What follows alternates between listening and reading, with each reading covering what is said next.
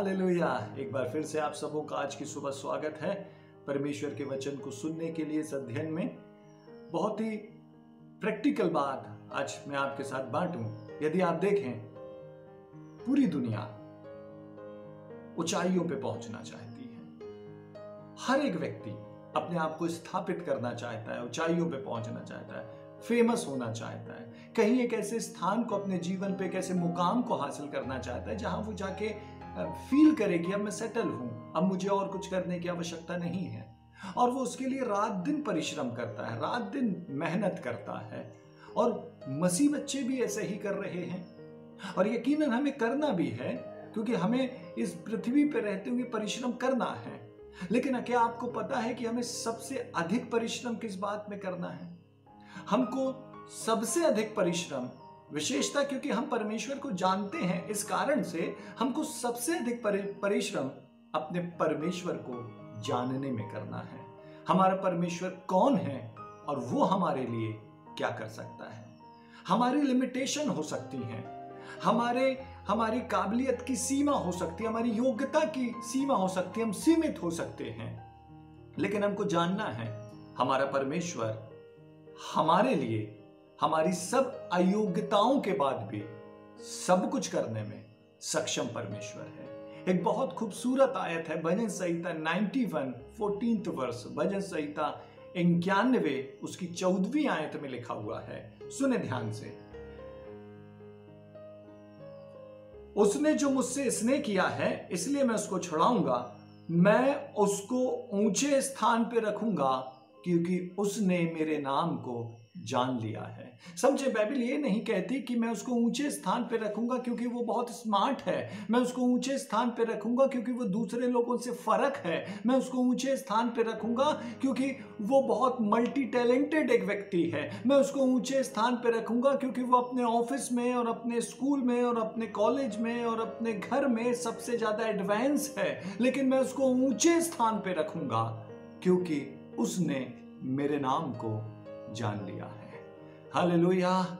मैं आपको बोलूँ, आप जितने स्मार्ट हैं, मैं जितना स्मार्ट हूँ, हम जितने स्मार्ट हैं, हम जितने काबिल हैं, हम जितनी योग्यताओं को रखते हैं, ये दुनिया में बहुत सारे ऐसे लोग हैं जो हमसे बहुत अधिक स्मार्ट हैं, जो हमसे बहुत अधिक योग्य हैं, काबिल हैं। समझें, ऊंचाई पे पहुँचने के लिए ऑलवेज काबिलियत नहीं, विशेषता मसीहों को ऊंचाई पे जाने के लिए सिर्फ़ काबिलियत की ज़रूरत नहीं है, लेकिन उससे भी बहुत अधिक आवश्यकता है कि मसीह लोग यीशु मसीह को जाने, अपने परमेश्वर को जाने, उनका परमेश्वर कौन है और वो क्या कर सकता है।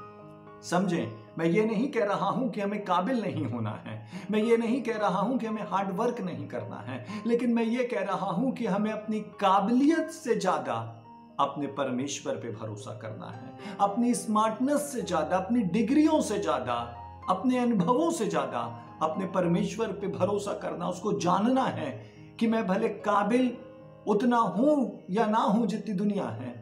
मैं भले उतना स्मार्ट हूँ, ना हूँ जितनी दुनिया है, लेकिन मेरे सब कमियों के बाद भी मेरा परमेश्वर मुझे ऊंचाई पे लेके जाने में सक्षम है, क्योंकि यही तो बाइबल में लिखा है। मैं उसको ऊँचे स्थान पे रखूँगा, क्योंकि उसने पीएचडी कर लिया है, इसलिए नहीं। मैं उसको ऊँचे स्थान पे रखूँगा, क्योंकि वो मल्टी टैलेंटेड है, इसलिए भी नहीं। मैं उसको ऊँचे स्थान पे रखूँगा, क्योंकि वो बहुत अधिक स्मार्ट है, इसलिए भी नहीं। लेकिन मैं उसको ऊँचे स्थान पे रखूँगा, क्योंकि उसने मेरे नाम को जान लिया है। उसने जान लिया है उसका परमेश्वर कौन है। उसने जान लिया है उसके परमेश्वर का नाम क्या है? उसने जान लिया है उसका परमेश्वर क्या है और उसके लिए वो क्या कर सकता है?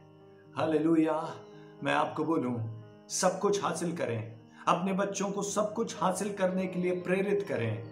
लेकिन उन सबसे अधिक उनको सिखाएँ कि उनका परमेश्वर कौन है और उनका परमेश्वर उनके लिए क्या कर सकता है।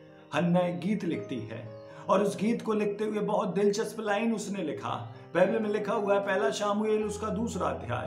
पहला शामुएल, उसका दूसरा अध्याय, उसकी आठवीं आयत। बाइबल में लिखा, मैं उसको ऊँचे स्थान पर रखूँगा कि उसने मेरे नाम को जान लिया है। एक व्यक्ति को जानने की ज़रूरत है।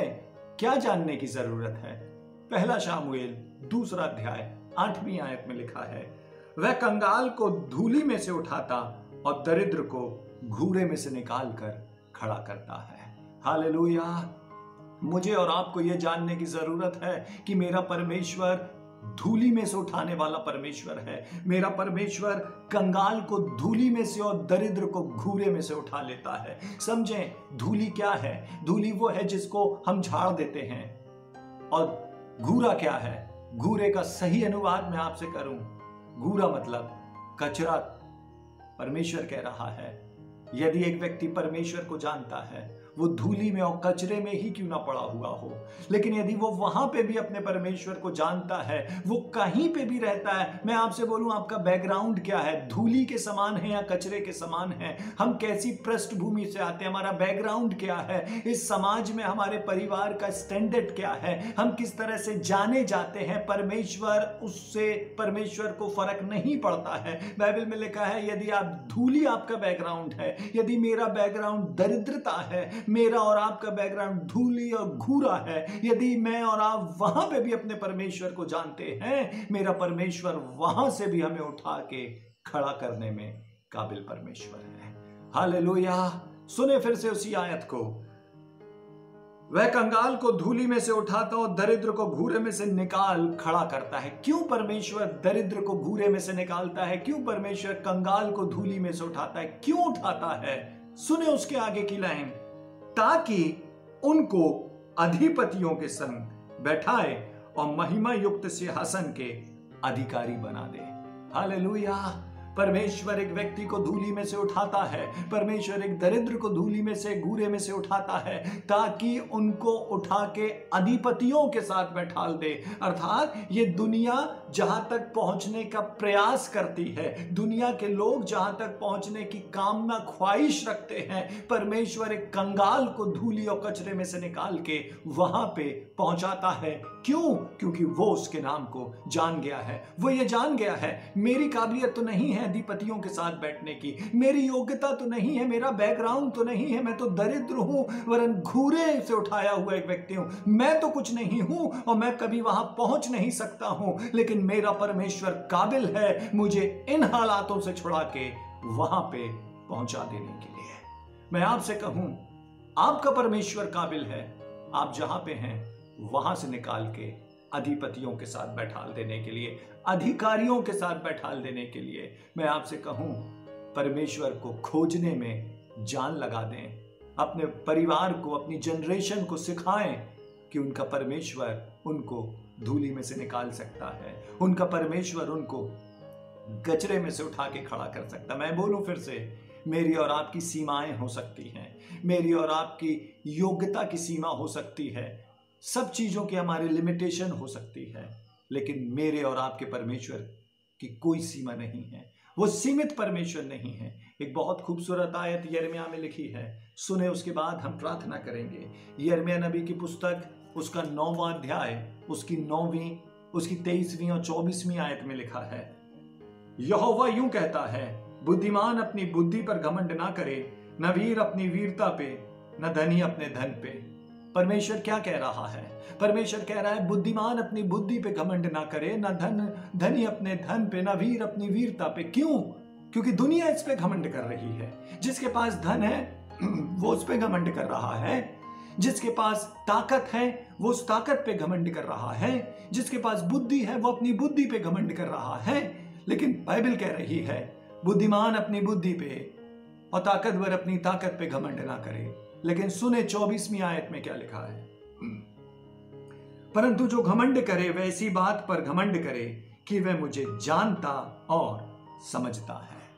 वह मुझे जानता और समझता क्या जानता है? वह ये जानता है मेरे पास बुद्धि नहीं है जितनी दुनिया के लोगों के पास है। मेरे पास धन नहीं है जैसा दुनिया के लोगों के पास है। मेरे पास स्मार्टनेस नहीं है, मेरे पास ताकत नहीं है, मेरे पास वो कुछ नहीं है जिस पे ये दुनिया घमंड करती है। लेकिन मेरे पास एक परमेश्वर है जिस पे मैं घमंड करता हूँ, वो मुझे उठा के पुनः स्थापित कर सकता है। हालेलुया। प्रेज अपने परमेश्वर पे घमंड करें। वो आपको उठा के खड़ा कर सकता है। बाइबल में लिखा हुआ है, बाइबल में लिखा हुआ है, परमेश्वर धूली में से उठाता और घूरे में से निकाल के खड़ा कर देता है। भजनकार कहता है, मैं उसको ऊँचे स्थान पर रखूँगा। क्यों? क्योंकि उसने मेरे नाम को जान लिया है। ये सारे दिन परमेश्वर को जानने में लगा दें। अपने शरीर का सारा बल, अपने शरीर की सारी एनर्जी अपने जीवन का सारा समय परमेश्वर को जानने में लगा दें यदि आपने परमेश्वर को जान पाया, परमेश्वर को जानने वालों का रिवॉर्ड ये है, मैं उसको ऊँचे स्थान पर रखूँगा, क्योंकि उसने मेरे नाम को जान लिया है। परमेश्वर आपको बहुत आयत